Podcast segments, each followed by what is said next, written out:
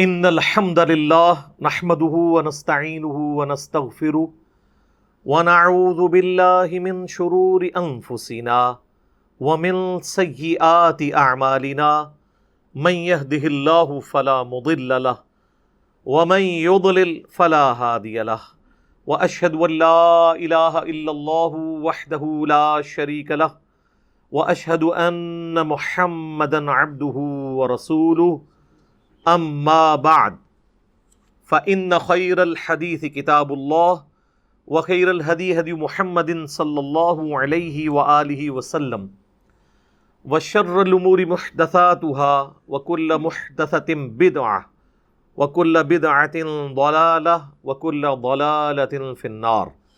اعوذ بالله السميع العليم من الشيطان الرجيم، من همزه ونفخه ونفثه بسم اللہ الرحمن الرحیم.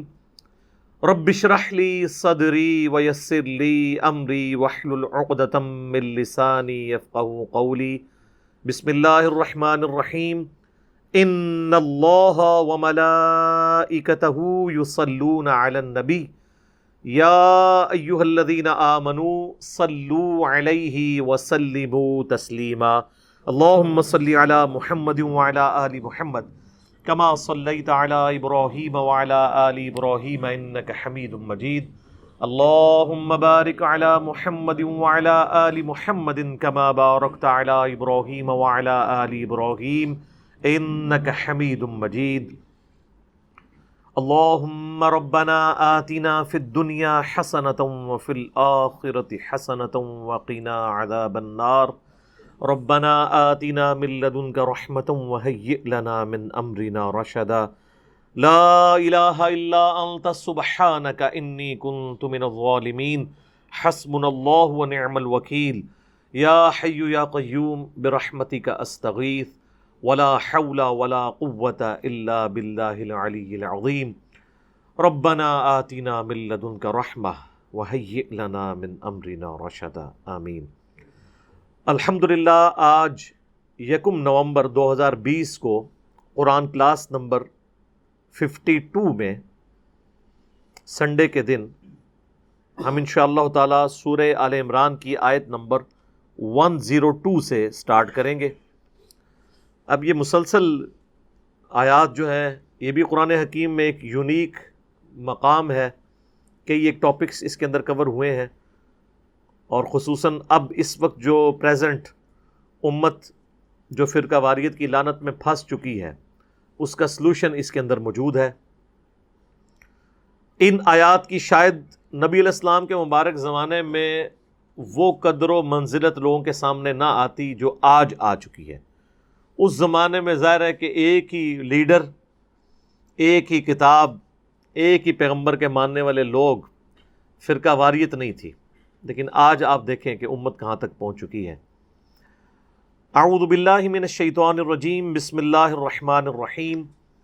یا ایوہ الذین آمنوا اتقوا اللہ حق تقاتی اے ایمان والو، اللہ سے ڈرو جیسا کہ اس سے ڈرنے کا حق ہے۔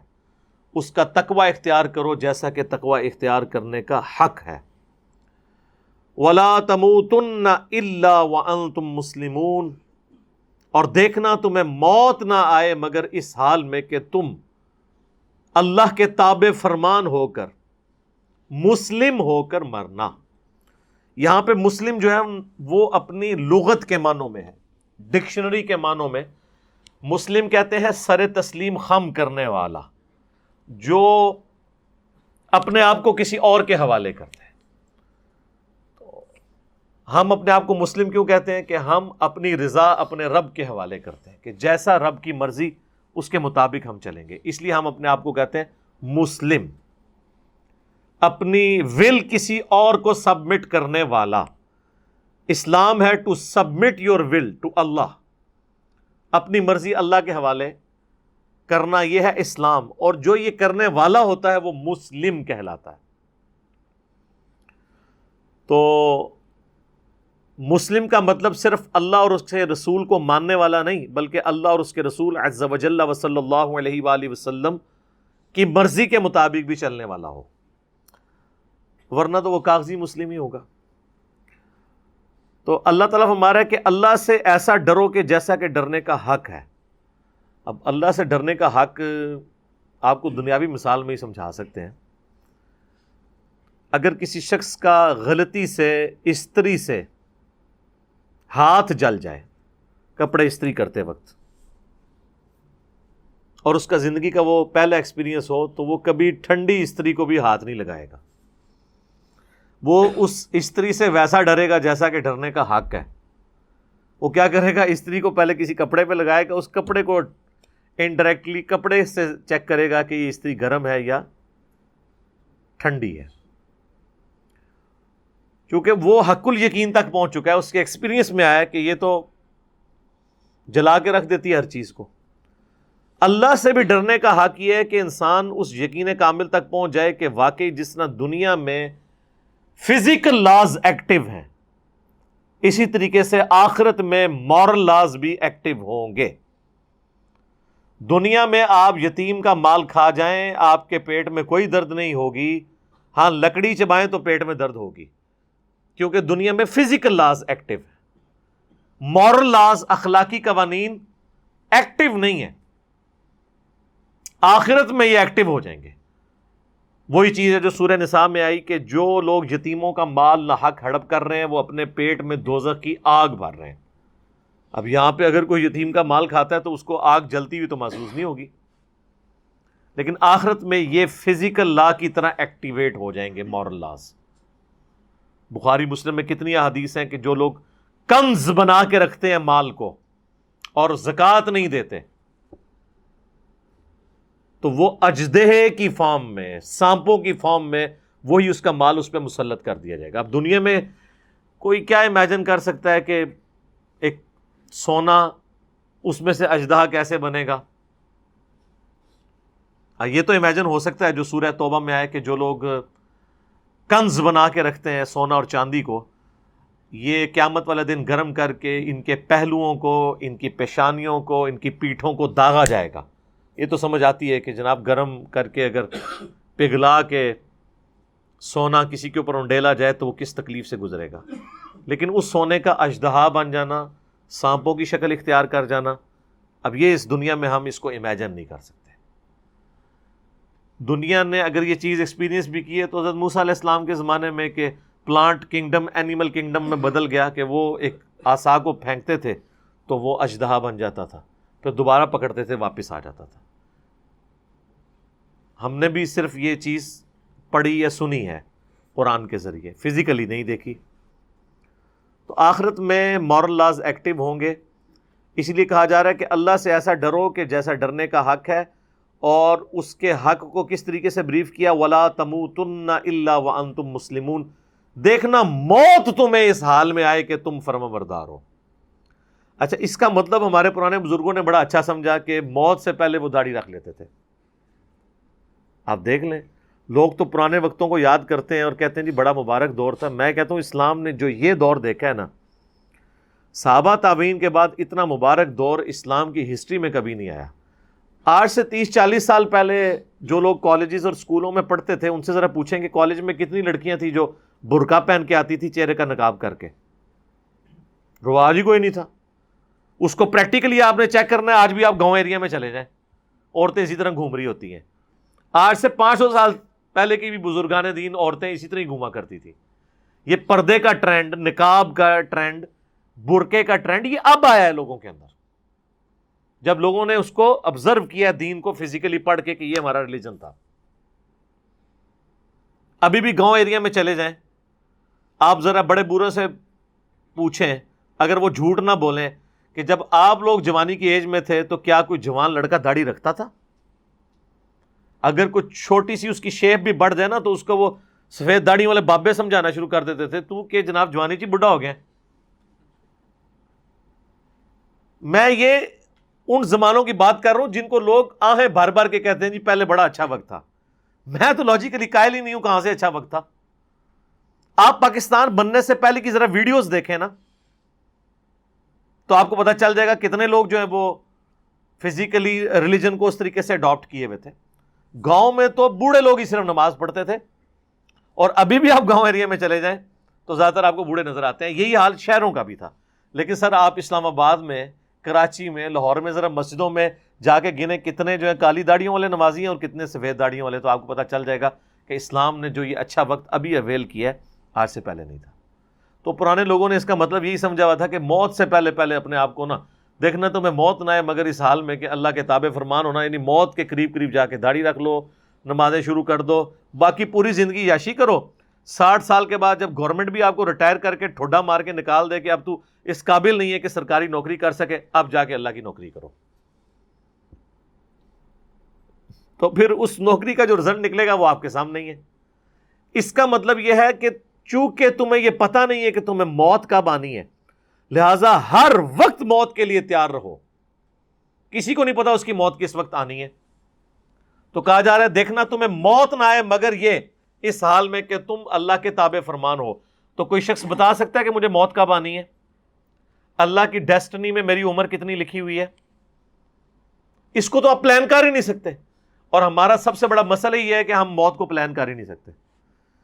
ورنہ تو بڑا اچھا تھا کہ اگر کسی کو بتایا جاتا ہے اس کی پینتالیس سال ہے، اس کی تیس ہوگی، اس کی پچہتر ہوگی، اس کی اسی ہوگی، بڑے اچھے طریقے سے لوگ پلان کرتے ہیں۔ مسئلہ ہی حل ہو جاتا۔ لیکن ابھی تو پتہ ہی نہیں ہے۔ پوری زندگی غفلت میں گزرتی ہے اور جب موت آتی ہے، انسان کہتا ہے، اوہ، یہ کیا ہو گیا؟ اور آج کل تو اس طرح کی عجیب و غریب قسم کی لا علاج بیماریاں آ چکی ہیں کہ چلتا پھرتا بندہ جو ہے وہ اس طریقے سے غائب ہوتا ہے کہ پتہ ہی نہیں چلتا۔ اچانک پتہ چلتا ہے جی گھٹنے میں درد نکلی وہ جی کینسر نکلا ہے جی۔ ہڈیوں کا کینسر ہو گیا جی۔ سر میں درد ہوئی وہ جو جی، ٹیومر نکلا ہے جی۔ او پہ آ جائے بندہ۔ تو اللہ تعالیٰ کہہ رہا ہے کہ تمہیں موت نہ آئے اس حال میں، مگر تم مسلم ہو۔ براد یہ کہ ہر وقت اللہ کے سامنے اس کے تابع فرمان رہو، کیونکہ موت کا تو پتہ نہیں ہے۔ یہ نہیں ہے کہ جب موت آنے والی ہو تو یہ کرو، وہ تو کسی کو پتہ ہی نہیں ہے۔ اب وہ اہم ترین آیت آ رہی ہے، جس کے اوپر گھنٹوں بولا جا سکتا ہے، جو اس دور کا سب سے بڑا مسئلہ ہے۔ وَاعْتَصِمُوا بِحَبْلِ اللَّهِ جَمِيعًا وَلَا تَفَرَّقُوا۔ اللہ کی رسی کو تم سب کے سب مضبوطی سے تھام لو اور پھر کواریت میں مت پڑو اللہ کی رسی، ظاہر وہی ہوگی جو اللہ نے بتائی ہے۔ اس کی بھی لوگوں نے بڑی بڑی تشریحات کی ہیں۔ جی اللہ کی رسی ہے جی رسی میں آپ کو پتہ ہے کئی ریشے ہوتے ہیں۔ وہ ریشے جڑ کے، وہ بل کھا کے ایک موٹی رسی بنتی ہے۔ یہ ہم لوگ، یہ سمجھنے شروع ہو گئے ہیں۔ یہ اسی طریقے سے ہے جیسے میں کہوں کہ جب سے میں نے بریانی کھائی ہے، میرے سینے میں آگ لگی ہے، تو آپ اس آگ سے فائر مراد لینا شروع کرتے ہیں۔ بھائی، میں محاورتاً یہ ایک بات کر رہا ہوں۔ اللہ تعالیٰ جو فرما رہا ہے کہ تم سب کے سب مل کے اللہ کے رسی کو مضبوطی سے پکڑ لو، اس کا یہ قطن مقصد نہیں ہے کہ کوئی فزیکلی کوئی رسی لٹکی ہوئی ہے جو آپ نے جا کے پکڑ لینی ہے ایسے۔ یا غلاف کعبہ کو آپ نے پکڑ لینا ہے غلاف کعبہ کی جو رسی ہے وہ اللہ کی رسی ہے۔ یہ تو اس کا مقصد ہی نہیں تھا۔ وہ کہتے ہیں جی ایک بزرگوں کی محبت کی رسی ہے۔ ایک جو ہے وہ صحابہ کی محبت کی، ایک نبی الاسلام کی محبت کی۔ اور اس طریقے سے وہ، بس وہ محبت کے گرد ہی۔ مننے والی گل کوئی نہیں محبت نہیں ساری رسیاں بنا کے۔ بھئی اللہ کے نبی علیہ السلام سے بھی پوچھیں نا کہ اللہ کی رسی کیا ہے؟ تو سر غدیر خم کی جو حدیث ہے، جو ہم نے اپنے منہج پہ بھی لکھ کے لگائی ہوئی ہے، صحیح مسلم میں اوپر تلے چار احادیث ہیں۔ فضائل علی والے چیپٹر میں انٹرنیشنل نمبرنگ کے مطابق سکس ڈبل ٹو فائیو سے سکس ڈبل ٹو ایٹ تک۔ نبی علیہ السلام نے اپنی وفات سے دو مہینہ پہلے آلموسٹ حجت الوداع سے واپسی پر مکے سے مدینے آتے ہوئے خم نامی گاؤں میں خطبہ دیا۔ اسے غدیر خم کا خطبہ کہا جاتا ہے۔ اور الفاظ ہی بڑے کنکلوڈنگ ہے اے لوگوں آگاہ ہو جاؤ، میں بھی ایک انسان ہوں۔ قریب ہے کہ اللہ کا قاصد یعنی موت کا فرشتہ میرے پاس آئے۔ اور میں اس کی دعوت قبول کر لوں۔ میں اپنے بات تم میں دو بھاری چیزیں چھوڑ کر جا رہا ہوں۔ ان میں سے پہلی چیز اللہ کی کتاب ہے۔ اس میں ہدایت ہے، اس میں نور ہے۔ تم اللہ کی کتاب کو پکڑو، اپنا تعلق اس کے ساتھ مضبوط کرو۔ اللہ کی کتاب اللہ کی رسی ہے۔ جو اسے پکڑے گا، ہدایت پر ہوگا، جو چھوڑ دے گا، گمراہ ہو جائے گا۔ تو نبی الاسلام نے قرآن کو اللہ کی رسی بتایا بزرگ بابوں کی محبت، صحابہ کی محبت، اہل بیت کی محبت، اللہ کی محبت اور اس کے ریشے اور پتہ نہیں کیا کیا اکویشنز وہ محبتیں اپنی جگہ ہیں، لیکن اللہ کی رسی جو ہے وہ کتاب اللہ ہے۔ اور پھر فرمایا، دوسری بھاری چیز، میرے اہل بیت ہیں۔ میں اپنے اہل بیت کے معاملے میں تمہیں اللہ کا خوف دلاتا ہوں۔ تین دفعہ فرمایا کہ میری وفات کے بعد ان کے ساتھ حسن سلوک کرنا۔ خوف دلاتا ہوں۔ یہ عربی میں ایک محاورتاً بات کی جاتی تھی۔ جب کسی کو ڈرانا ہوتا تھا تو میں تمہیں اللہ کا خوف دلاتا ہوں اس میں۔ اللہ کو ڈر جاؤ۔ اور زید ابن ارکم کے الفاظ ہیں کہ نبی الاسلام قرآن کی ترغیب دلاتے رہے۔ بار بار ہمیں کہتے رہے، اللہ کی کتاب، اللہ کی کتاب، اللہ کی کتاب۔ اور امت نے دیکھیں نہ کتاب پکڑی، نہ اہل بیت کو چھوڑا۔ بالکل الٹ کام کیا۔ قرآن سے روح گردانی کی اور اہل بیت کے ساتھ ظلم و ستم کیا۔ تو اللہ کی رسی، اللہ کی کتاب۔ پھر صحیح مسلم میں حدیث ہے، القرآن حجت اللہ کا او علیہ کا قرآن قیامت کے دن یا تو تیرے حق میں حجت اور دلیل ہو جائے گی اللہ کی بارگاہ میں، یا تیرے خلاف دلیل بن جائے گی۔ مراد کیا، جو قرآن کے مطابق چلے گا، قرآن گواہی دے گا کہ یہ میرے مطابق چلا۔ اور جو قرآن کے خلاف چلے گا، تو قرآن اس کے خلاف دلیل بن جائے گا۔ اور صاحب قرآن بھی دلیل بنیں گے۔ صورت الفرقان آیت نمبر تھرٹی۔ وقال الرسول یا رب ان قوم اتخذوا هذا القرآن قیامت والے دن نبی الاسلام شکایت کریں گے کہ میری امت نے، میری قوم نے قرآن کو پیٹھ کے پیچھے ڈال دیا تھا۔ ہمیں صرف شفاعت کی حدیثیں بتائی گئی ہیں۔ اور جو شکایت کی آیتیں تھیں وہ نہیں بتائی گئی۔ یہ ایک آیت نہیں، کئی آیات ہیں۔ وہ سورہ نساء کی آیت نمبر 41 نہیں ہے۔ بخاری اور مسلم دونوں میں حدیث ہے، اس آیت کے کانٹیکسٹ میں۔ عبداللہ ابن مسعود کہتے ہیں، نبی الاسلام ممبر پہ تشریف فرمات ہے آپ علیہ السلام نے مجھے اپنے قریب بلایا اور فرمایا کہ، عبداللہ، میرے پاس آؤ اور مجھے قرآن سناؤ۔ تو کہتے ہیں، میں نے عرض کیا، اللہ کے محبوب علیہ السلام، قرآن تو آپ پر نازل ہوا ہے، میں آپ کو قرآن سناؤں۔ تو آپ نے فرمایا، مجھے دوسروں سے سن کر لطف آتا ہے۔ تو عبداللہ ابن مسعود کی آپ قسمت دیکھیں کہ رسول اللہ صلی اللہ علیہ وآلہ وسلم پر کتاب نازل ہوئی ہے۔ اور نبی الاسلام اپنے اوپر نازل ہونے والی کتاب عبداللہ ابن مسعود سے سن رہے ہیں۔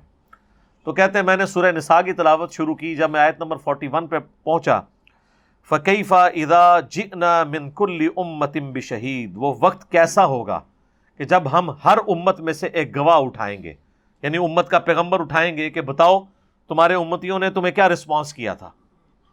کس طریقے سے انہوں نے تمہارے ساتھ بہیو کیا تھا جب تم میرے نمائندے بن کے گئے تھے؟ وہ جئنا بھی کا الا شہیدا اور آپ کی امت پہ ہم آپ کو گواہ بنا کے اٹھائیں گے۔ بس یہ آیت جب یہاں آئی تو عبداللہ ابن مسعود کہتے ہیں، نبی الاسلام نے کہا، بس عبداللہ، بس۔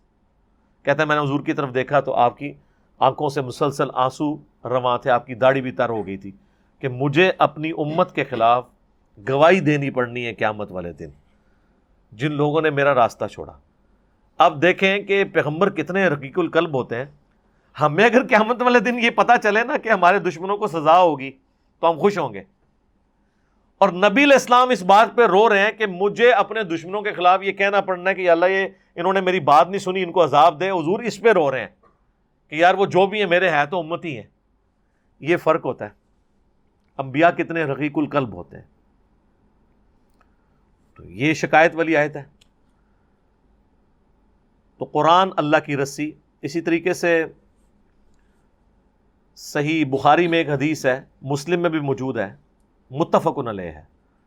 عبداللہ ابن ابی اوفا سے کسی نے پوچھا کہ نبی الاسلام نے کیا اپنا وسیع، خلیفہ کسی کو بنایا تھا، جس کے لیے وسیعت کی ہو؟ تو انہوں نے کہا، رسول اللہ نے اپنا وسیع کسی کو نہیں بنایا، البتہ ہمیں نبی الاسلام نے قرآن کے مطابق چلتے رہنے کی وصیت کی تھی۔ تو نبی الاسلام کا یہ خلیفہ قرآن ہے، وسیع قرآن ہے۔ غدیر قوم پہ قرآن حجت الوداع کا خطبہ اٹھا لیں۔ حجت الوداع کا جو خطبہ صحیح مسلم میں آیا نا، two nine five zero international number کے مطابق، جو نبی الاسلام کی حجت الوداع کی جو حدیث ہے، کافی لمبی ہے۔ جو امام جعفر نے روایت کی اپنے باپ امام باقر سے، انہوں نے جابر بن عبداللہ سے۔ سیدنا حسین ابن علی کے جو پوتے ہیں امام محمد باقر بن علی بن حسین علیہ السلام۔ وہ بڑی دردناک حدیث ہے جاویر عبداللہ کو ملنے جاتے ہیں اور وہ نابینا ہو چکے ہوتے ہیں آخری عمر میں، ان کو پتہ چلتا ہے کہ رسول اللہ کا بچہ آیا ہے۔ رسول اللہ کا بچہ کون ہے؟ حضرت حسین کا پوتا، محمد باقر بن علی بن حسین بن علی۔ کیونکہ حضرت حسین کا بیٹے تھے علی بن حسین، امام زین العابدین۔ ان کے یہ بیٹے تھے امام محمد باقر۔ تو انہوں نے اتنا ان سے پیار کیا کہ ان کے گربان کے بٹن کھولے اور اپنا ہاتھ اس کے سینے پہ رکھا، پیار کیا۔ اور کہا تو میرے نبی کا بچہ ہے، پوچھ تو ان کا کہ مجھے بتائیں چچا جان، نبی الاسلام نے حج کیسے کیا تھا؟ تو وہ حج کی لمبی حدیث شروع ہوتی ہے۔ اس میں یہ بھی الفاظ ہیں کہ نبی الاسلام جب حجت الوداع کے موقع پر آپ نے خطبہ دیا ہمیں عرفات میں تو آپ نے فرمایا، اے لوگو، میں اپنے بعد تم میں وہ چیز چھوڑ کر جا رہا ہوں کہ جسے مضبوطی سے پکڑ لیا تو کبھی گمرانی ہوگے اور وہ اللہ کی کتاب ہے۔ بس۔ مسلم شریف میں حجت الوداع کے خطبے میں صرف قرآن ہے۔ سنت بھی اسی میں شامل ہے ظاہر ہے۔ قرآن ہی نے سنت کی طرف ہماری رہنمائی کی ہے۔ اور پھر جاب بن عبداللہ کہتے ہیں، نبی الاسلام نے پھر صحابہ سے اجتماعی طور پہ پوچھا کہ کیا میں نے اللہ کا پیغام تم تک پہنچا دیا؟ تمام نے کہا، یا رسول اللہ، پہنچا دیا، بلکہ آپ نے ہماری پہنچانے کا حق ادا کیا، آپ نے ہماری خیر خواہی فرمائی اس معاملے میں۔ تو آپ نے تین دفعہ یہ انگلی اٹھائی اور آسمان سے پھر صحابہ کی طرف کی اللہ مشہد اللہ مشہد اللہ مشہد اے اللہ، گواہ ہو جانا کہ یہ مان رہے ہیں کہ میں نے جو اپنی رسپانسبلٹی تھی ان تک وہ کام پہنچا دیا۔ حجت الوداع میں بس اتنا ہی خطبہ ہے۔ بخاری اور مسلم میں کہ حجت الوداع یوم عرفہ سے اگلے دن پھر آپ نے خطبہ دیا ہے، وہ مینا میں دیا جہاں پہ قربانی ہوتی ہے۔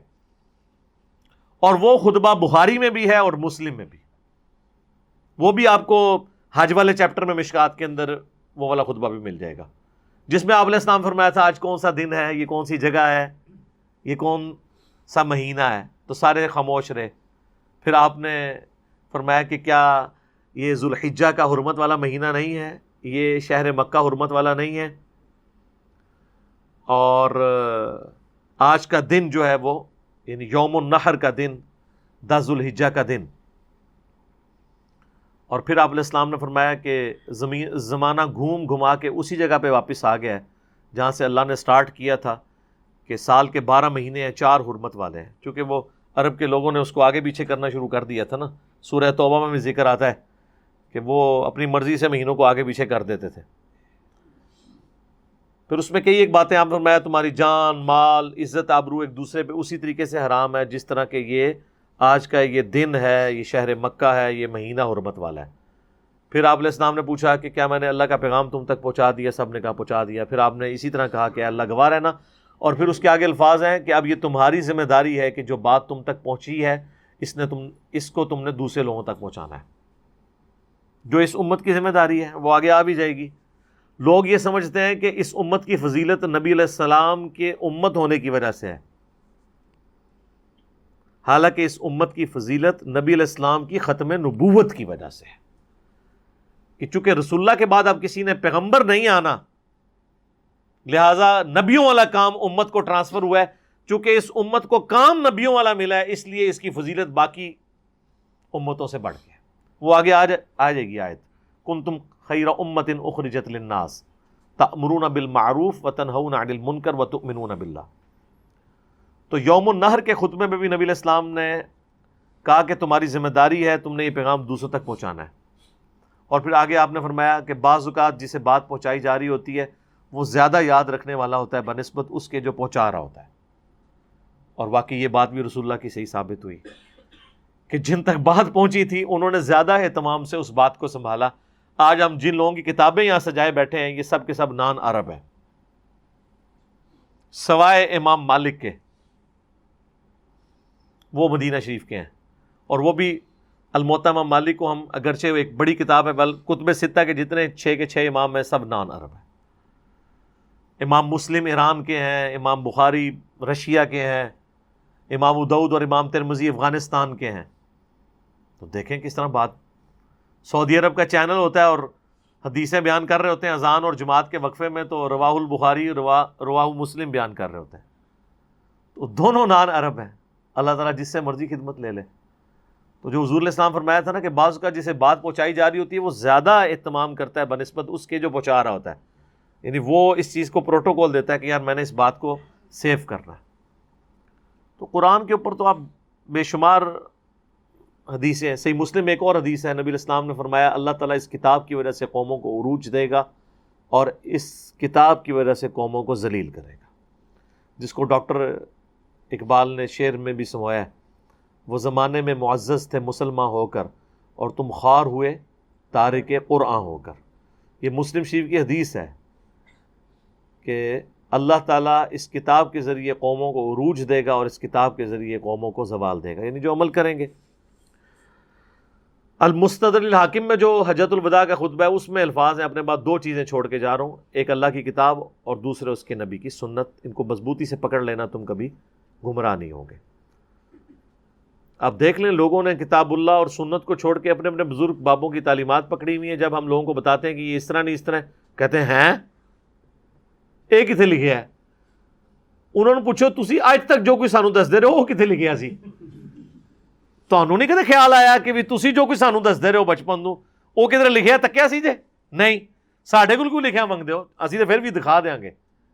لیکن سوچن تھنک آؤٹ آف باکس کرے کہ جو آپ کو کہہ رہے ہیں کتنے لکھے ہے انہوں پوچھ تھی جو کچھ کر رہے ہو، وہ کتنے لکھے ہے جیسے وہ حیدر بھائی کی بات مجھے بڑی اچھی لگی کہ اگر کوئی غیر مسلم آپ کے پاس آئے اور کہ کہ میں مسلمان ہونا چاہتا ہوں، مجھے بتائیں کہ اللہ تعالیٰ کی اپنے بندے سے کیا ڈیمانڈ ہے، مسلمان کے عقیدے کیا ہونے چاہیے، مجھے کوئی کتاب پڑھنے کو دیں تو آپ کون سی کتاب پڑھنے کو دیں گے؟ قرآن۔ اے نا فضائل مال ہی پڑھا دو زیادہ تر تو ظاہر ہے جو بندے قرآن ہی پڑھنے کے لیے دیں گے کہ یہ اللہ کی کتاب ہے جو ہمارے نبی پہ نازل غیر مسلم ہوں تو ویسے فضائل مال اللہ بھی قرآن ہی دے گا۔ کیونکہ اس کو پتہ ہے یار کہ یہ گورے کو دے رہا ہوں تو وہ چیز دوں جو چوبیس کیرٹ سونا ہے۔ تو اگر وہ آگے سے یہ سوال کر لے کہ تم جو مسلمان ہو، تم نے بھی اپنے عقیدے اسی کتاب کو پڑھ کے صحیح کیے ہوئے تو میرا خیال ہے نائنٹی نائن پرسینٹ لوگ جو ہے نا ان کے سر شرم سے جھک جائیں گے کہ نہیں۔ تو آپ گورے کو تو یہ مشورہ دے رہے ہیں، خود نہیں کر رہے۔ اس کا مطلب ہے کہ آپ نے اپنے اوپر خود اللہ کی دفعہ لگا لی ہے۔ یعنی قیامت والے دن اللہ تعالیٰ آپ پہ مقدمہ قائم کر سکتا ہے کہ تنو پتا سی کہ قرآن پڑھ کے میں اپنے آپ کو صحیح کرنا ہے۔ تو کیوں نہیں کیتا؟ ہم لوگوں کو یہ کہیں گے کہ اللہ، ہم اس لیے اس طریقے پہ چل رہے تھے کہ لوگ اس طریقے پہ چلتے تھے۔ وہ تو صحیح بخاری میں حدیث ہے نا، جب قبر کے تین سوال نہیں آئیں گے تو فرشتے اس سے چوتھا سوال کریں گے کہ بھائی تو اللہ کے بندے کیا تیری حالت تجھے سوال کیوں نہیں ہے وہ کہتا میں وہی کہتا تھا جو لوگ کہتے تھے۔ سن سنا کے سننی ٹنی۔ پڑھ پڑھا کے سننی بڑھو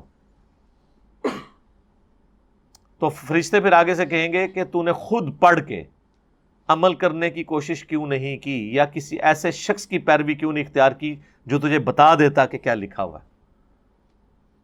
اور پھر اس کو ایک ایسا گرز ماریں گے کہ زمین و آسمان کی ہر مخلوق اس کی چیخو پکار کی آواز سنے گی سوائے جن اور انسانوں کے۔ اور اگر جن اور انسان سن لیں تو بے ہوش ہو جائیں۔ یہ بخاری شریف ہے، مولانا شریف نہیں ہے۔ تو قبر میں جا کے تو یہی کہ ہونا ہے؟ اور آخرت میں تو قرآن پورا بھرا پڑا ہوا ہے کہ قرآن کی پیروی اختیار کرنی تھی۔ تو یہ کوئی راکٹ سائنس نہیں جو آپ نے کسی کو سمجھانی ہے۔ یہ ہر مسلمان کو پتا ہے۔ عمل نہ کرے اس کی اپنی بدقسمتی۔ تو کہا گیا، اللہ کی رسی کو مضبوطی سے تھام لو اور فرقوں میں مت بٹو۔ اس کا مطلب یہ ہوا کہ جو اللہ کی کتاب کو پکڑ لے گا، وہ فرقہ واریت سے بچ جائے گا۔ وہ ہماری سائنس کی لینگویج میں اسے کہا جاتا ہے، اینڈ وائس ورسا۔ ایک تو یہ ہے کہ اللہ کی کتاب کو پکڑ لو اور فرقہ واریت میں مت پڑھو دوسرا یہ ہے کہ جو اللہ کی کتاب کو نہیں پکڑے گا، وہ فرقہ واریت میں پڑ جائے گا۔ بیک وقت دونوں معنی درست ہیں۔ تو سر نظر آ رہا ہے۔ آج کسی کو کہیں نا اپنے عقیدے قرآن کے مطابق کریں، قرآن کو ترجمے سے پڑھیں، تو آگے آپ دیکھیں یعنی آپ کے علماء ہی آپ کو منع کرنا شروع کر دیں گے۔ ہم نے اس پہ ویڈیو بھی اپلوڈ کی تھی نا، وہ اسلام 360 والے بھائی جب تعارف کروا رہے تھے جیو کے اوپر آ کے اپنے سافٹ ویئر کا، اس کا اپلیکیشن کا، کہ جی اس میں تو قرآن کے ترجمے کھل جاتے ہیں، حدیث، تو وہاں ایک مولانا صاحب نے یوں انگلی اٹھا لی تھی۔ لیکن ہاں، تو بس دیکھ لو۔ دشمن ادھر ہی بیٹھے ہوئے اچھا اتنی حیران کن بات ہے، اگر ہمیں کوئی یہودی عیسائی کہ نا، قرآن نہ پڑھنا گمراہ ہو جاؤ گے۔ ہم اس بات کو کتنا برا مانیں گے۔ یہی بات مولوی کہہ دیتا ہے نا، تو ہم اپنے بچوں کو بھی یہ سکھاتے ہیں کہ ڈائریکٹ نہیں پڑھنا۔ اچھا یہ ابھی تک یہی سکھاتے آ رہے ہیں، ان کو کہ یار انڈائریکٹ پڑھا دو یار، آپ پڑھ لو، سانو پڑھا دو کوئی نہیں۔ تو یہ صرف ایک علمی شہوت ہے، علمی ڈسکشنیں کرتے رہتے ہیں۔ نکالتے اس میں سے کچھ بھی نہیں ہے۔ یا تو ہو نا پریکٹیکلی کر کے بھی کوئی بتائیں۔ کہانیاں کرائی ہوئی ایک دوسرے کو۔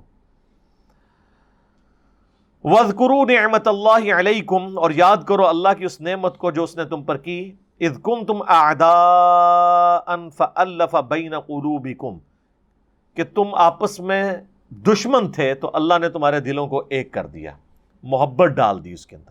عرب کے لوگ کس طرح لڑتے تھے؟ چھوٹی چھوٹی بات کے اوپر۔ اسلام نے ایک کامن بانڈ کے طور پر ان کو جمع کر دیا۔ فسبح تم بنعمتی ہی اخوانہ اور اللہ کے احسان کی وجہ سے تم بھائی بھائی بن گئے۔ اسلام اتنا زبردست بانڈ کہ وہ عرب کے اجڑ لوگ، چھوٹی چھوٹی بات پہ، مرنے مارنے پہ اترنے والے لوگ، اسلام نے ان امیین کو جو پڑھے لکھے بھی نہیں تھے۔ چینج کر کے رکھ دیا۔ اس پہ ہمارے ایک بھائی نے وہ کلپ بھی اپلوڈ کیا جب عرب میں قرآن آیا۔ ہدایہ پورٹل کے اوپر آپ دیکھ لیں کس طریقے سے اس قرآن نے چینج کیا ہے اس دنیا کو۔ وکم تم اعلی شفا حف رتم النار۔ اور تم تو آگ کے گڑے کے کنارے پہ پہنچ چکے ہوئے تھے یعنی دوزخ میں گرنے والے تھے اپنی گمراہیوں کے سبب۔ فن قوم منہا تو اس نے تمہیں بچا لیا یعنی رسول اللہ صلی اللہ علیہ وآلہ وسلم کو بھیج کے تمہیں ہدایت دے دی، جو صحیح بخاری میں حدیث ہے کہ میری اور تمہاری مثال اس طرح، جس طرح پتنگے آگ پر گر رہے ہوں اور میں تمہارے کمر بند سے پکڑ پکڑ کے تمہیں آگ سے دور کر رہا ہوں۔ تم پتنگوں کی طرح آگ پہ یعنی جہنم کی آگ پہ گر رہے ہو۔ تو نبی الاسلام نے مثال دی کہ میں تمہیں بچانے والا ہوں۔ تو اللہ تعالیٰ نے رسول اللہ صلی اللہ علیہ وآلہ وسلم کو وسیلہ اور ذریعہ بنایا اس انسانیت کو دوزخ میں گرنے سے بچانے کا۔ کدالی کا یبین اللہ لکم آیاتی اس طریقے سے اللہ تعالیٰ اپنی آیات کھول کھول کر بیان کرتا ہے تمہارے لیے۔ لعلکم تحتدون تاکہ تم ہدایت پا جاؤ۔ ولتکم منکم امت یدعون الی الخیر تم میں ایک جماعت تو ایسی ہونی چاہیے جو لوگوں کو بھلائی کی طرف بلائے وہ یامرون بالمعروف اور نیکیوں کا حکم دے وہ ینہون عن المنکر اور برائیوں سے روکے وہ الاکم المفلحون اور یہ لوگ ہوں گے اصل میں فلاح پانے والے۔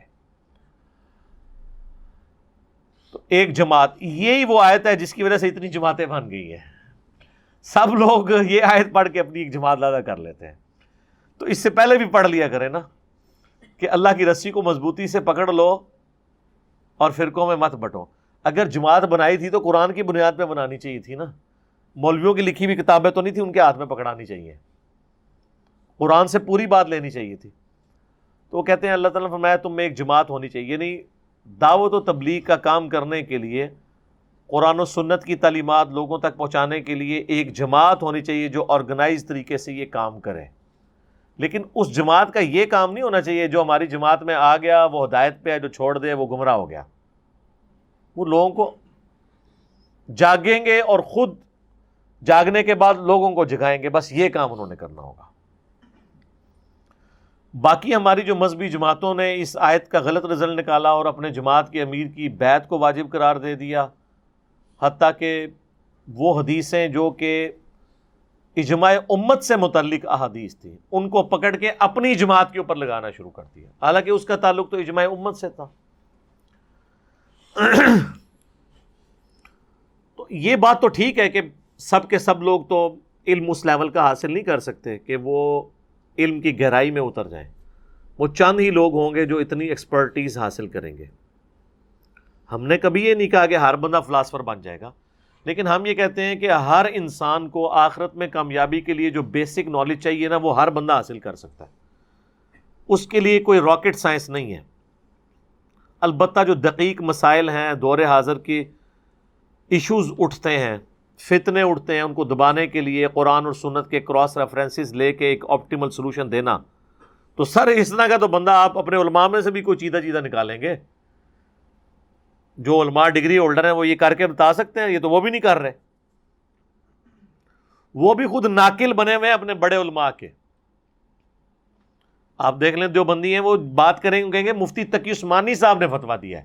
ان کا مفتی بھی یہی کہہ رہا ہوگا اور عام آدمی بھی۔ تو یہ مفتی کس چیز کی ڈگری لے کے نکلے ہوئے ان کا اپنا کوئی دماغ نہیں، اس بھیجے سے کچھ نہیں سوچتے۔ ہیں یہ خود بھی ناقلی بنے ہوئے تو یہ بات درست ہے کہ ہر بندہ اس لیول پہ نہیں جا سکتا۔ صحیح مسلم میں حدیث ہے کہ دانائی بھی تقدیر سے ہے۔ ہر شخص عقل میں بھی برابر نہیں ہے۔ لیکن جو بیسک عقل ہے آخرت کی کامیابی کے لیے، اس میں سب برابر ہے۔ اور یہ کوئی ناانصافی والی بات نہیں ہے، ورنہ تو اس سے بڑی بات ہے کہ ہر بندہ تو پیغمبر بھی نہیں ہے نا۔ اب ایک بندہ یہ رونا پیٹنا لے کے بیٹھ جائے کہ مجھے اللہ نے موسا کیوں نہیں بنا دیا؟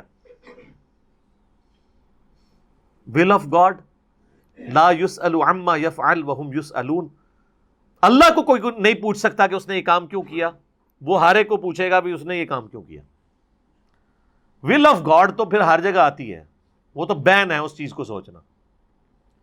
لیکن گیون سرکمسٹانس میں چاہے کوئی کافر ہے، مسلم ہے، اور کسی بھی فرقے میں اس کو اللہ نے اتنی ایک ضرور دی ہے کہ وہ توحید تک، آخرت تک، پیغمبر تک تھوڑی سی ایفرٹ کر کے پہنچ سکتا ہے۔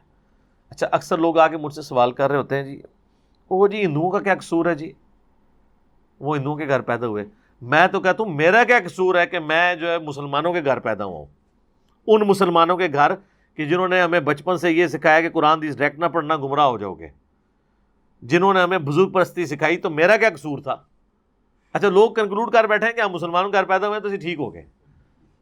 حالانکہ آپ لاجیکلی سوچیں، ایک شخص جو ریگستان میں پیاسا مر جائے، اس پہ زیادہ دکھ ہوگا آپ کو، یا جو دریا کے کنارے پیاسا مر جائے، اس پہ زیادہ دکھ ہوگا۔ تو مسلمان یہ دریا کے کنارے پیاسا مر رہے ہیں۔ ان کے گھر قرآن ہے۔ لیکن قرآن صرف اس لیے ہے کہ یہ بچی کو بیاتے وقت نیچے سے گزار دیں گے یا ماں باپ مر جائیں گے تو پڑھ کے تو اللہ سے بخشوانے کی کوشش کریں گے یہ اس کا کام ہے تو یہ تو پیاسے یہ مر رہے ہیں مسلمان کافر کی فکر چھڑو اپنی فکر کرو ہم نے جنت انکلوڈ کر لی ہوئی ہے کہ نام مسلمانوں والا پیدا مسلمانوں کے گھر ہوئے تو جنت اب گارنٹیڈ ہے اتنا سوکھا کام نہیں ہے جن کو گارنٹیاں ملی تھی وہ تو آخری وقت تک روتے رہے ہیں جامعہ ترمزی اٹھائیں، حضرت عثمان غنی رضی اللہ تعالیٰ عنہ جب قبرستان جاتے تھے، اتنا روتے تھے کہ داڑھی آنسو سے تر ہو جاتی تھی، تو لوگ پوچھتے تھے کہ آپ کیوں اتنا روتے ہیں؟ انہوں نے کہا، اس لیے کہ میں نے خود نبی الاسلام سے یہ سنا تھا کہ قبر آخرت کی منزلوں میں پہلی منزل ہے، جس کی یہ منزل آسان ہوئی، اس کی اگلی منازل آسان ہو جائیں گی۔ اور جو اس میں پھنس گیا، اس کی اگلے منازل مشکل در مشکل در مشکل ہو جائیں گی۔ کسی نے ان کو کہا کہ حضرت تھی تو جنتی ہو۔ تین بار جنت کی بشارت تمہوں ملی ہوئی ہے یقیناً ملی ہوئی ہے تو جنت کی بشارت انہی کو ملی ہوئی ہے کہ جنہوں نے بشارت لینے کے بعد کام نہیں سی پانا ہر بندے کو جنت کی بشارت نہیں ملنی وہ جنت کی بشارت پا کے بھی اللہ سے بے فکر نہیں ہوئے ڈرتے ڈرتے زندگی گزاری ہے یہاں کہتے ہیں جو کچھ بھی ہے تیرے محبوب کی امت سے وہ کل پرسوں ایک پوسٹ شیئر کرائی ہمارے ارشاد بھائی نے کہ جی مسجد کے اندر آٹھ دس نمازی ہوتے ہیں اور مسجد کے باہر ہزاروں لوگ نعرہ لگا رہے ہوتے ہیں، غلامی رسول میں موت بھی قبول ہے۔ لیکن وہ مسجد کا دروازہ کراس کر کے اندر نہیں آ سکتے۔ دیکھ لیں، یہ میلاد کے جتنے جلوس نکلتے ہیں، یہ اینڈ زور کی نماز کے وقت اینڈ ہو رہا ہوتا ہے نا۔ تو یہ جتنے جلوس ہیں اس حساب سے تو جس مسجد میں جا کے جلوس ختم ہو رہا ہے، وہاں تو جوتیوں والی جگہ پہ بھی کھڑے ہونے کی جگہ نہیں ہونی چاہیے۔ سب تتر بتر ہو کے گھروں گھر چلے جاتے ہیں۔ کیونکہ وہ مشکل کام ہے۔ نعرے تو آسان ہے یہ جو جماعتوں والا معاملہ ہے نا، یہ بات درست ہے کہ آرگنائز طریقے سے دعوت کا کام ہونا چاہیے۔ اور ایک بندہ بھی ایک پوری جماعت ہو سکتا ہے۔ حضرت ابراہیم علیہ السلام اکیلے ہی پوری امت ہے سورہ نحل میں اللہ نے کہا کہ اکیلا ابراہیم ہی پوری امت تھا۔ باقی یہ کہ ہمیں ایز اے معاشرہ یہ گورنمنٹ کی ذمہ داری ہے، یہ سمجھدار لوگوں کی کہ کچھ لوگ تو وقف ہونے چاہیے جو دین کے لیے وقف ہوں، علم حاصل کریں۔ اور اس کا ذکر اللہ تعالیٰ نے سورہ توبہ میں نا بالکل اینڈ میں جا کے نا فرمایا ہے۔ سورہ توبہ کی ون ٹوینٹی ٹو نمبر آئے تھے بالکل اینڈ پہ جا کے۔ کہ یہ تو پاسبل ہی نہیں ہے نا کہ سب کے سب لوگ فلاسفر بن جائیں گے۔ ہمارا جو علماء سے جھگڑا یہ نہیں ہے کہ ہم ہر بندے کو کہہ رہے ہیں کہ وہ مولوی بن جائے، ہم کہتے ہیں کم از کم مولوی سے یہ تو پوچھو نا کہ جو کچھ بیان کر رہے ہو، لکھا بھی ہوا ہے کہ نہیں؟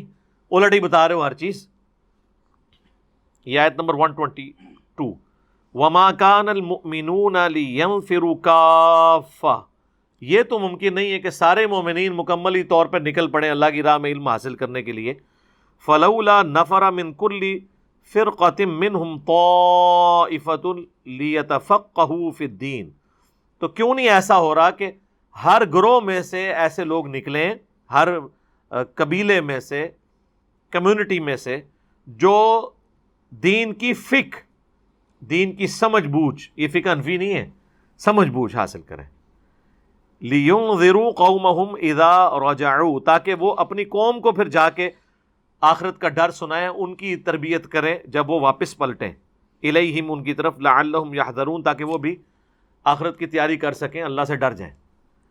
تو اللہ تعالیٰ بھی یہ چیز ایڈمٹ کر رہا ہے کہ ہر بندہ ایک لیول کا نہیں ہے۔ سر، چھوڑ دیں۔ دنیا کا سب سے بہترین ٹیچر انسانی تاریخ میں کون ہے؟ نبی صلی اللہ علیہ وسلم۔ لیکن خلفۂ راشدین پھر بھی چار ہی نکلے ہیں۔ ابو بکر، عمر، عثمان و علی چار ہی ہیں۔ سوا لاکھ میں سے وہ جو ٹاپ کے ہیرے ہیں وہ چار ہی ہیں۔ ورنہ اتنا بڑا ٹیچر ہو تو کچھ چار پانچ ہزار بندہ تو اس میں سے اس طرح کا نکلنا چاہیے تھا نا۔ یہ پاسبل نہیں ہوتا۔ اللہ نے سب کو ایک طرح کا بنایا نہیں ہے۔ اتنے بڑے بڑے ٹیچر بھی ہیں نا، ان کے بھی اسٹوڈنٹ میں سے چند ایک لوگ ہیں جو اوپر آتے ہیں۔ تو وہی اللہ کی ریکوائرمنٹ ہے۔ انہوں نے باقیوں کو ایجوکیٹ کرنا ہوتا ہے۔ مولانا مدودی رحمہ اللہ کی برسی کے اوپر ایک پروگرام آج ٹی وی والوں نے لگایا، جس پہ غامدی صاحب سے مدودی صاحب کے بارے میں پوچھا گیا۔ حالانکہ ان کے نظریات میں اختلاف بھی ہے۔ استاد شاگرد کا رشتہ تو ہے، علمی اختلاف ہے۔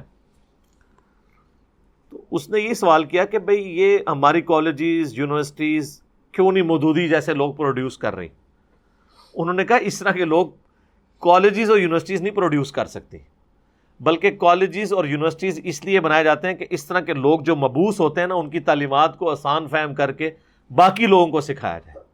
وہ تو خود ایک، اپنی ذات کے اندر ایک پوری امت ہوتے ہیں۔ ان کے اوپر پی ایچ ڈیز ہو رہی ہوتی ہیں۔ تو یہ لوگ پروڈیوس نہیں کیے جا سکتے۔ ہزاروں لوگ ایک یونیورسٹی سے پڑھ کے نکلتے ہیں۔ لیکن، نیوٹن اور آئنسٹائن تو بڑے تھوڑے لوگ ہی بنتے ہیں۔ گاڈ گفٹڈ صلاحیتیں ہوتی ہیں۔ اگر یونیورسٹیز اور کالجز نیوٹن اور آئنسٹائن بنا چک بنا سکتی ہوتی تو آئنسٹائن کو دوسرا بھی پیدا ہو گیا ہوتا۔ آج تو اس سے بھی ایڈوانس یونیورسٹیز ہیں۔ یہ گاڈ گفٹڈ صلاحیتیں ہیں۔ تو اس طرح اللہ تعالیٰ فرمایا یہ پاسبل نہیں ہے کہ سب لوگ یہ حاصل کریں، چند لوگ نکلیں، وہ باقی لوگوں کو جا کے سکھائیں۔ ولا تکون کر لدین تفر رکھو یہ سخت ترین آیت ہے فرقہ واریت کے خلاف پورے قرآن میں۔ اچھا لوگوں میں تو مشہور ہو گئی ہے۔ ون زیرو تھری نمبر آیت سورہ عال عمران کی۔ وہ آتسیم و بحب اللہ جبی ولا تفر حالانکہ یہ جو ایک سو پانچ نمبر آیت ہے نا، دو آیات آگے جا کے اس سے زیادہ سخت ہے۔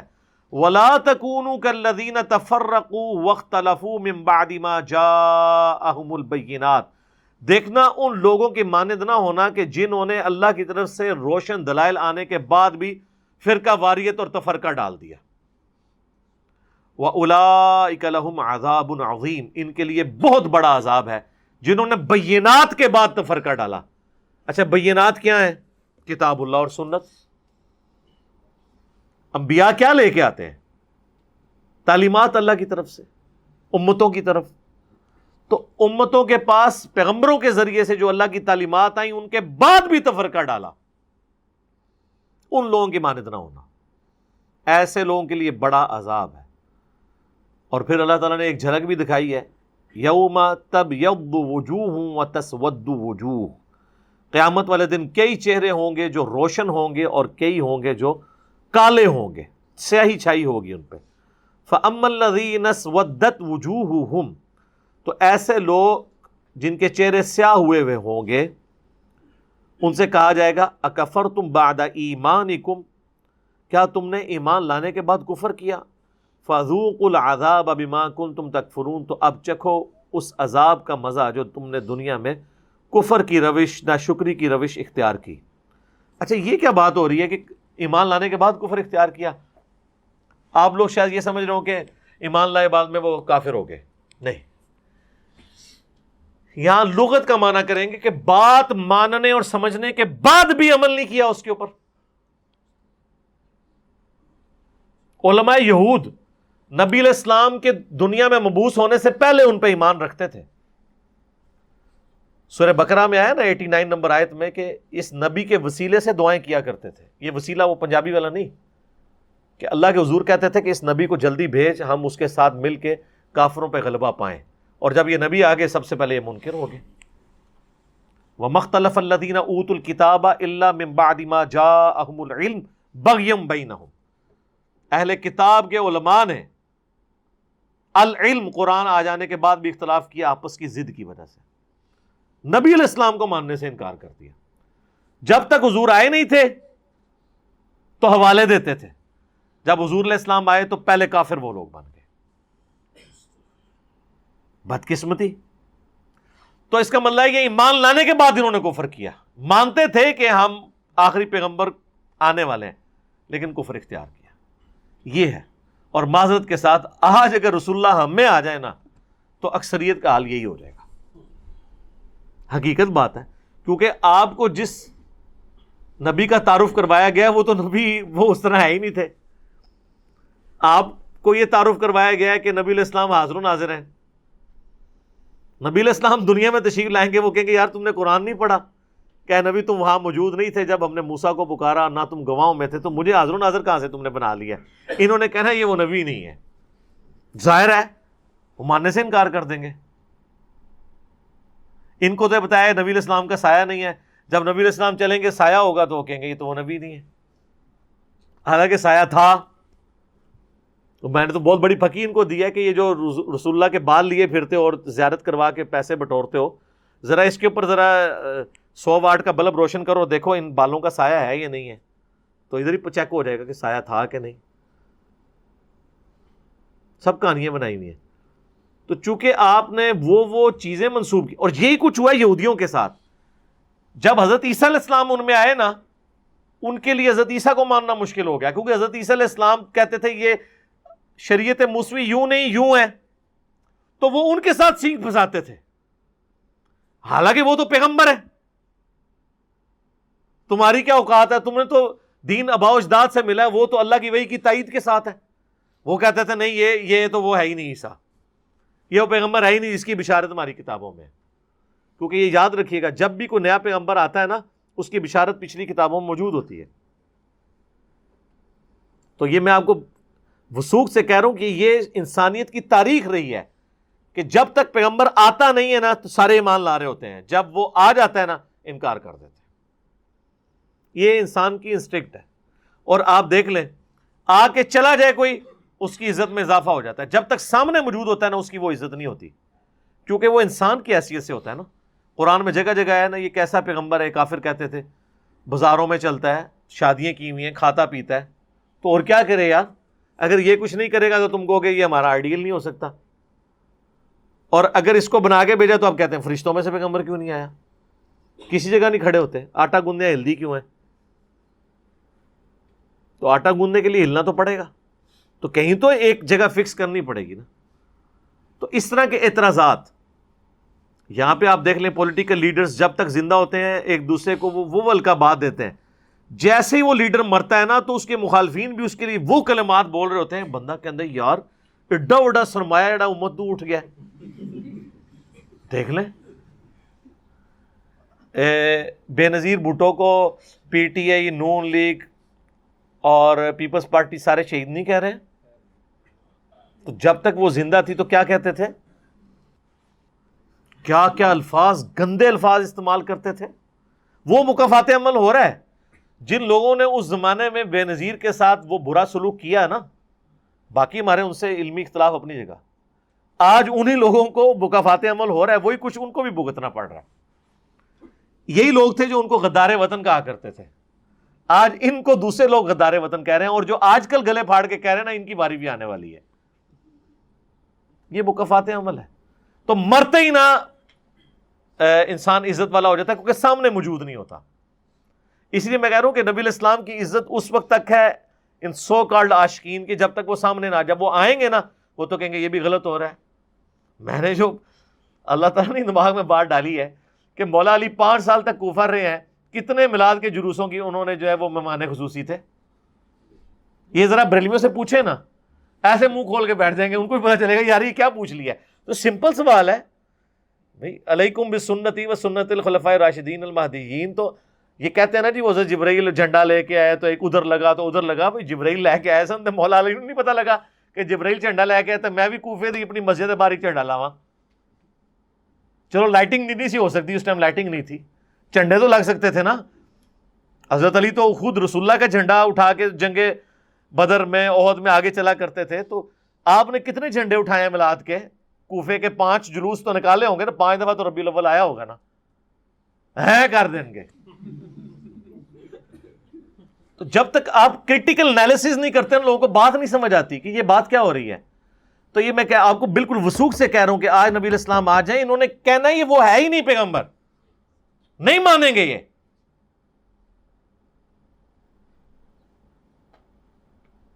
بہت امت کا جو حال ہو چکا ہے نا، پھر لوگ کہتے ہیں نا، میٹھی میٹھی باتیں کریں۔ کیا چھوڑا ہے آپ نے میٹھی بات کرنے کے لیے؟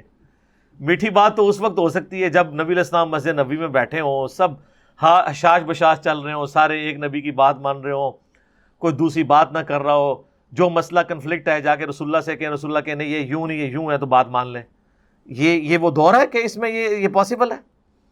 اٹ پٹو تو ایک مولوی ملتا ہے نوا مسئلہ تو ہم دستا ہے۔ ہاں؟ کدھر جائے بندہ؟ اور جب جا کے آپ کو بتاتے ہیں کتاب اللہ سنت میں لکھا ہوا ہے، وہ آگے سے کہتے ہیں جی ہم نے تو آج تک سنا ہی نہیں۔ بھائی، آپ نے سنا اس لیے نہیں ہے کہ نہ آپ نے کتاب اللہ اور سنت پڑھی، نہ آپ کے بزرگوں نے پڑھی۔ جب انہوں نے پڑھا نہیں تو انہوں نے سننا کی تھی سنانے لی کوئی نہیں سی نا۔ یوٹیوب حافظہ اللہ ہی کوئی نہیں سی۔ کہ تو سننا سی انہوں نے؟ یہ تو آج ہے نا کہ زمین نے اپنے خزانے اگل دی ہیں۔ ورنہ ہماری بھی یہ دعوت اسی پلیٹ فارم پہ دفن ہو جانی تھی۔ اتنے شہروں میں، ملکوں میں جو آگ لگی ہوئی ہے کہ جناب وہ ایک منڈا آیا جی اور جی وہ کسی نے نہیں چھڑتا جی۔ ٹھیک ہے، یہ کچھ ہونا تھا۔ یہ منڈے نے بہت پہلے آ جانا سی یوٹیوب ہوتی تھے کئی منڈے آئے بےچارے ٹر گئے، رو پٹ کے۔ کیونکہ ایک علاقے سے باہر نہیں تھی، آواز نکلتی۔ آپ یہ جہاں پہ جو بڑی عمر کے لوگ بیٹھے ہوئے ان سے پوچھیں۔ جب یہ لوگ چھوٹے چھوٹے تھے تو باقاعدہ ٹانگوں میں، بسوں میں لوگ لٹک کے جاتے تھے کہ جی فلاں گاؤں میں ایک مولوی آیا ہے فلاں شہر تھا بڑا اچھا بولتا ہے سننے کے لیے۔ اور وہ سال میں یا دو سال بعد یا پانچ سال بعد ایک دفعہ اس نے آنا ہوتا تھا۔ شاید پوری زندگی دوبارہ نہ آئے۔ لیکن آج تو آپ کو جانا ہی نہیں پڑتا۔ آپ نیٹ چلائیں اور کہیں جی انجینئر صاحب کو ہم نے گھر بنانا ہے، ہم حاضر ہو جائیں گے۔ کیا ہوگا میں میرے آتا یہ ہے برکت۔ یہ کہتے ہیں جناب، پہلے کیوں نہیں ہوا پہلے ہی کچھ ہوتا تو یہ کچھ بھی دیکھ لیں پہلے یہ کچھ تھا نہیں نا۔ ہاں اگر ہم کو ایسی بات لے آئیں جو ان کتابوں میں نہ لکھی ہو، وہ آپ ہمیں آ کے پکڑے کتابیں پہلے کی تھیں۔ اب اس پہ غصہ اپنے مولویوں پہ کھانا چاہیے کہ انہوں نے نہیں آپ کو بتایا اس میں کیا لکھا ہے یا جو بتا رہا ہے اس پہ کھانا چاہیے کہ تو نے مجھے کیوں بتایا کہ یہ قرآن میں یہ لکھا ہوا تھا؟ تیرا قصور ہے۔ نہ تو دستا تھا نہ میرا ذہن الجھدا۔ یہ تو اسی طریقے سے ہے کہ بلی جو ہے نا اس کو دیکھ کے کبوتر آنکھیں بند کر لے کہ میں آنکھیں کھول لی تو بلی دیکھ کے میں خوف کھا جاؤں گا۔ تو آنکھیں بند کرنے سے تو اگر بلی بھاگ جاتی ہے نا، تو پھر آپ آنکھیں بند کر لیں۔ تو بلی کیا بھاگ جائے گی؟ بہتر تو یہ ہے کہ آنکھیں کھولیں اور بلی کو دیکھ کے تو اپنے لیے کوئی بچنے کا سامان کرے وہ وجوہ اور وہ خوش نصیب جن کے چہرے قیامت والے دن روشن ہوں گے۔ ففی رحمت اللہ۔ وہ تو اللہ کی رحمت میں ہوں گے۔ اللہ جعلنا منہم۔ اللہ انی اسألک من فضلک و رحمتک۔ اللہ انا نسألک من فضلک و رحمتک۔ آمین۔ ہم فیہا خالدون۔ وہ رہیں گے اس میں ہمیشہ ہمیش۔ تل کا آیات اللہ نتلوہا علیکا بالحق۔ یہ اللہ کی آیات ہیں جو ہم با مقصد آپ پہ تلاوت کر رہے ہیں، حق کے ساتھ۔ حق کا ترجمہ سچائی بھی ہوتا ہے اور عربی میں حق کا ترجمہ پرپز فل بھی ہوتا ہے، باب مقصد۔ وم اللہ یرید ظلم للعالمین اور اللہ اہل جہاں پر ظلم کا کوئی ارادہ نہیں رکھتا۔ یعنی اگر ظلم کا ارادہ رکھنا ہوتا تو اس طرح سمجھا رہا ہوتا اللہ تعالیٰ کی آخرت کی ویڈیو چلا دی آپ کے سامنے۔ صرف ویڈیو نہیں چلائی ہے، پیغمبر بھیج دیا۔ صرف پیغمبر نہیں، ساتھ سلیبس بھیج دیا۔ پرچہ بھی آؤٹ کر دیا۔ تو اللہ تعالیٰ یہ ساری باتیں اس ثبوت میں پیش کر رہا ہے کہ میں کوئی فنیٹک نہیں ہوں کہ مجھے کسی کو تکلیف دے کے تو جسے وہ کہتے تھے نا پرانے دیوتاؤں کے بارے میں، یونان کے دیوتا اور فلاں، وہ کہتے تھے جی وہ خون مانگ رہے ہیں۔ خون مانگ دینے تو اللہ تعالیٰ نے اس چیز کا رد کیا کہ مجھے کسی کو عذاب دے کے خوشی محسوس نہیں ہوتی ہے۔ نہ اللہ تعالیٰ کو ارادہ رکھتا ہے کہ بندوں کو ضرور عذاب دے گا۔ اللہ تو ہمدردی والا ہے۔ مائل با کرم ہے۔ اور اس کا ثبوت یہ ہے کہ اس نے اپنے پیغمبر بھیجے، کتابیں بھیج دی اور پیپر بھی آؤٹ کر کے بتا دیا، تمہارے ساتھ ہونا کیا ہے؟ اگر یہ کرو گے تو یہ ہوگا، یہ کرو گے تو یہ ہو جائے گا۔ ولی اللہ معاف سماواتی و مافل ارد اور جو کچھ آسمانوں اور زمین میں ہے، سب اللہ ہی کا ہے، اللہ ہی اس کا مالک ہے۔ وہ اللہ ترجا العمور اور تمہیں لوٹ کر اللہ ہی کی طرف جانا ہے۔ کون تم خیرہ امتن اخرجت للناس۔ تم سب سے بہترین امت ہو جو لوگوں کے نفع کے لیے نکالی گئی۔ اب یہ آیت نمبر ایک سو دس، چونکہ ایک کریٹیکل آیت ہے، اس چیز کی متقاضی ہے کہ میں اس پہ کم از کم پندرہ بیس منٹ بولوں، لیکن اب چونکہ ٹائم ہمارا اوور ہو چکا ہے، انشاءاللہ میں اگلی قرآن کلاس نمبر ففٹی تھری میں اسی آیت سے سٹارٹ کروں گا۔ اس کانٹیکسٹ میں انشاءاللہ کراس ریفرنس کے طور پہ جو قرآن کی آیات اور حدیث ہے انشاءاللہ ڈسکس کروں گا۔ اللہ تعالیٰ سے دعا ہے، جو حق بات میں نے کی، اللہ تعالیٰ ہمارے دلوں میں راسخ فرمائے۔ اگر جذبات میں میرے منہ سے کوئی غلط بات نکل گئی، تو اللہ تعالیٰ ہمارے دلوں سے اسے محو کر دے، دھو دے اور ہمیں معاف بھی فرما دے۔ ہمیں کتاب و سنت کی تعلیمات پر عمل کر کے دوسرے بھائیوں تک پہنچانے کی توفیق عطا فرمائے۔ سبحانک اللہم و بحمدک، اشہد واللہ الہ الا انت، استغفرک و اتوب الیک، وما علینا الا البلاغ المبین۔ جزاکم اللہ خیرہ